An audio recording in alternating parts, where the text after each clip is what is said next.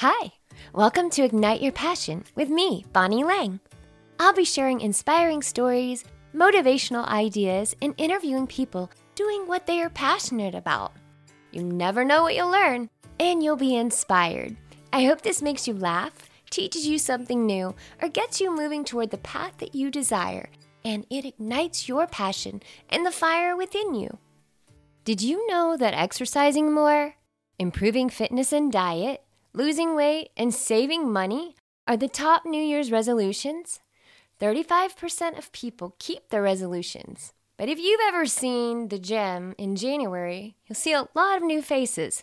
But usually, by mid February, those faces disappear. I'm going to help you keep your New Year's resolutions. We're going to do the don'ts, then the do's. So don't set too many goals. You'll overwhelm yourself and you won't get any done. Don't choose goals that really don't benefit you. Not being specific enough about your goal is pointless, and not sharing your resolutions with family and friends. It's okay to share because sometimes they'll start helping you accomplish your goals. And not setting measurable goals. If you're not setting goals you can measure, then you won't know if you're progressing. For example, I would write down Write four new songs a month. Evaluate every week to make sure I'm meeting my goals. So now let's set you up for success. First of all, set one goal first. And then, what is it that you're most passionate about? Something you thought you could never do, but it lights you up. And then make sure your goal is specific, like, I am going to get 50 Texas radio stations to play my new single. Then you'll want to create a plan for it. You'll start with writing the steps you need to do daily. And I love to put these things in my phone. It helps me keep better track of things. Having a support group is really helpful. It might be the people you work with, family, or friends.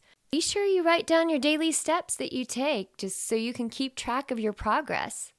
As you get closer to your goal, then start your next goal. Just don't forget to pat yourself on the back and reward yourself as you go along on this journey.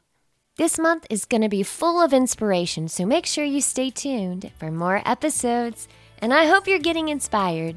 Share your goals with me. I'd love to follow you in your journey because I'm doing the same thing, so please share. We can chase our dreams together. If you're interested in being in my next show and you're doing what you love, I'd love to hear from you. Or if you have any topics you want to discuss, please email bonnie at bonnielang.com or send me a direct message on Instagram. I'm wishing you a happy new year. Peace, love, happiness, and hugs to you. And don't forget to subscribe.